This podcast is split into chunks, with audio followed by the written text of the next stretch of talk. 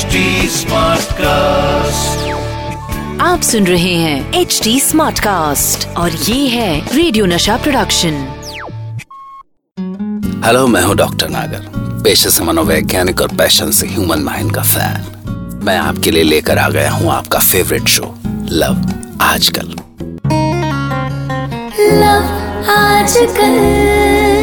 दोस्तों अक्सर हम बस जीते जाते हैं।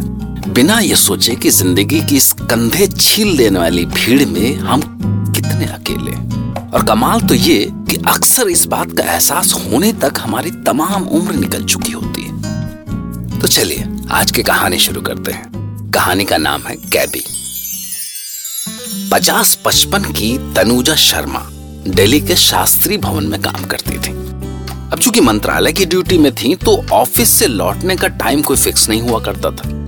इधर कैबीज मतलब टैक्सी ड्राइवर्स की कुछ लूटपाट की खबरें आई तो वो डर गई। और उन्होंने एक कैबी को ही फिक्स कर लिया। अब जब भी वो ऑफ़िस से निकलने वाली होती उसे कॉल कर लेती वो कैबी साहब थे, बड़े सीधे साधे करीब पचास साठ के एक्स आर्मी मैन सिंह साहब। खासे पढ़े लिखे थे तो उनसे रास्ते में बातें भी हो जाती थी। मतलब सिंह साहब का साथ मैडम को भाने सा लगा था। पर हमेशा उन्हें एक बात समझ में नहीं आती थी कि उन्होंने तो बकबक करके अपना सारा कच्चा छिट्टा उसके सामने खोल के रख दिया।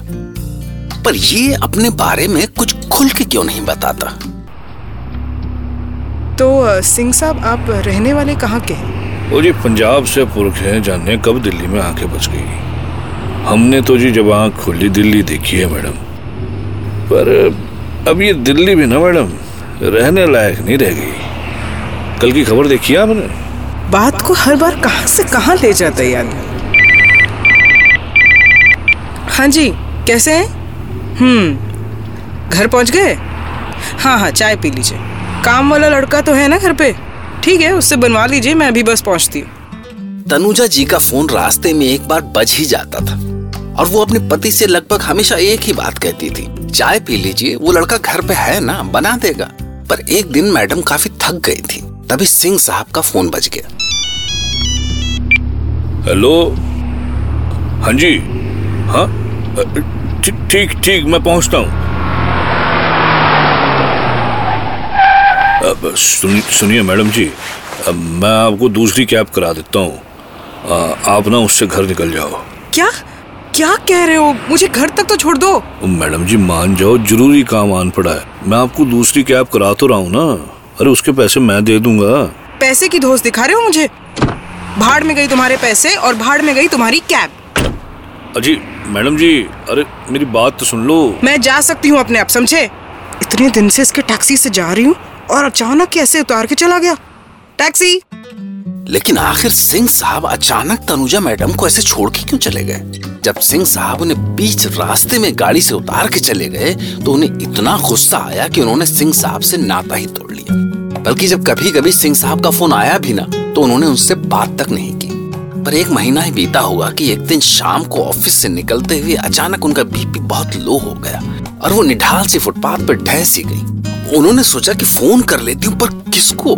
किसको करती फ़ोन? और तभी उन्हें दूर से आती हुई वही कैब दिखी वही सिंह साहब की कैब। टैक्सी टैक्सी प्लीज़ रोको कोई। अरे?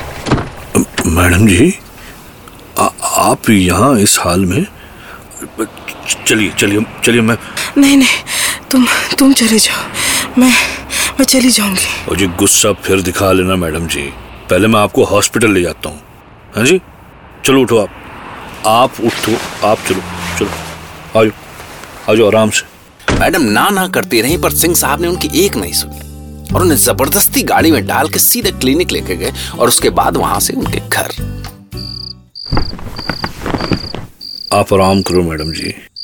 आपके घर पे कोई और है या वो हस्बैंड और वो लड़का भी तो था ना जी कोई? आ जाएँगे वो। मैं चाय बनाती हूँ आप पी के जाना।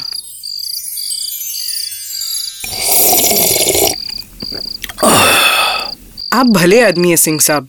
पर जैसे उस दिन आप मुझे छोड़ के चले गए थे पता है कितनी थकी थी मैं उस दिन। और सिंह साहब ने क्या जवाब दिया तनुजा मैडम के इस सवाल का? अब क्या बताऊँ मैडम जी? आपने कभी मेरी कैब के पीछे नहीं देखा मैडम जी? देखा? आओ जी मैं दिखाता हूँ आपको। नीचे गाड़ी दिख रही है। आपकी नज़र तो ठीक है आप पढ़ लोगी देखो देखो क्या लिखा है उसके पीछे। फ्री सर्विस फॉर हॉस्पिटल क्या? ये तो मैंने देखा ही नहीं कभी। पुरानी बात है। मैं फौज से छुट्टी पे आया हुआ था। एक दिन मेरी वाइफ और बेटी का एक्सीडेंट हो गया। बीच सड़क पे पड़े थे। कोई कार या गाड़ी उनको हॉस्पिटल ले जाने को तैयार नहीं हुई। वहीं सड़क पे दम तोड़ दिया दोनों ने उस दिन के बाद से मैंने फौज की नौकरी छोड़ दी, मैडम जी। और जो पैसे मिले, उससे ये टैक्सी खरीदी। और तब से तब से ही इसके पीछे लिखवा दिया है, फ्री सर्विस फॉर हॉस्पिटल। अब पब्लिक आते जाते मोबाइल नंबर नोट कर लेती है। और जैसे ही कोई इमरजेंसी में मुझे कॉल करता है, मैं अपनी सवारी वहीं छोड़ के उनकी हेल्प के लिए निकल पड़ता हूँ जी। मैडम जी, उस दिन भी ऐसी एक इमरजेंसी कॉल आ गई थी। सॉरी सिंह साहब आई एम रियली सॉरी मैं कितना चिल्लाई ना आप पे पर आपने कभी बताया ही नहीं। ओ जी आपने बताने का मौका कब दिया मैडम जी? आप तो तो मैडम फिर से सिंह साहब के कैब से आने जाने लगी। पर एक दिन अचानक सिंह साहब बिना बताए गायब हो गए। मैडम चिंता में पड़ गई और गुस्से से उन्होंने कॉल किया। हाँ सिंह साहब कहाँ हैं आप? टैक्सी नहीं तो कम से कम हालचाल तो बता सकते थे अपना। ज़िंदा भी है या? ओ जी सॉरी मैडम जी। ओ जी किराए का घर था ना जी खाली करना है। दूसरा ढूँढने में लगाऊँ वो दिल्ली में बड़ी मुश्किल है घर की मैडम जी। ओ माफ़ करना भी कुछ दिन आ नहीं पाऊँगा ये घर के चक्कर में। अरे तो मेरे घर आ जाओ वहाँ रह लो। वैसे भी खाली रहता है एक कमरा। मेरे रोज के आने जाने का भी बंदोबस्त हो जाएगा। हाँ पर मैडम जी आपके हस्बैंड अब आओ तो पहले। सिंह साहब वैसे बड़ी असमंजस की सी हालत में थे पर सीधे मैडम के घर चले ही आए। नमस्ते मैडम जी। ओ आपने बात तो कर लिया ना जी साहब जी से? उसकी कोई ज़रूरत नहीं है। वो बरसों पहले ही गुजर चुके तो फिर वो जो गाड़ी में आप रोज रोज फ़ोन पर बात करती थी किस किससे बात करती थी आप? आप गुस्सा मत करना सिंह साहब। वो क्या है ना मैं डरती थी ना आपसे। तो अकेली औरत समझ के पता ही नहीं आप भी तो नाटक करती थी उनके फ़ोन का। अच्छा वो इतना बड़ा नाटक है। मैं तो आपको बोली भाली समझता था मैडम जी। है जी? सॉरी एक्चुअली क्या है ना कि आप इतने लंबे चौड़े हैं कि आपसे डर भी लगता था। और अब अपने घर में रखने को तैयार हो गई मैडम जी। हैं? वो क्या है ना सिंह साहब? जब इंसान दिल को समझ आ जाए तो और आप साथ रहेंगे मतलब जिससे डर था वही सिक्योरिटी गार्ड बन जाए तो किसका डर है ना? वो है गल भी ठीक है मैडम जी है? इसके बाद लोगों ने बताया कि तनुजा मैडम और सिंह साहब तब से साथ ही रह रहे हैं। खैर तो ये थी तनुजा मैडम और सिंह साहब की लव स्टोरी तो सुनते रहिए लव आजकल आपके अपने डॉक्टर नागर के साथ। फिर वही दीवानगी। आजकल। आप सुन रहे हैं एच डी स्मार्ट कास्ट और ये था रेडियो नशा प्रोडक्शन। HD smart Smartcast.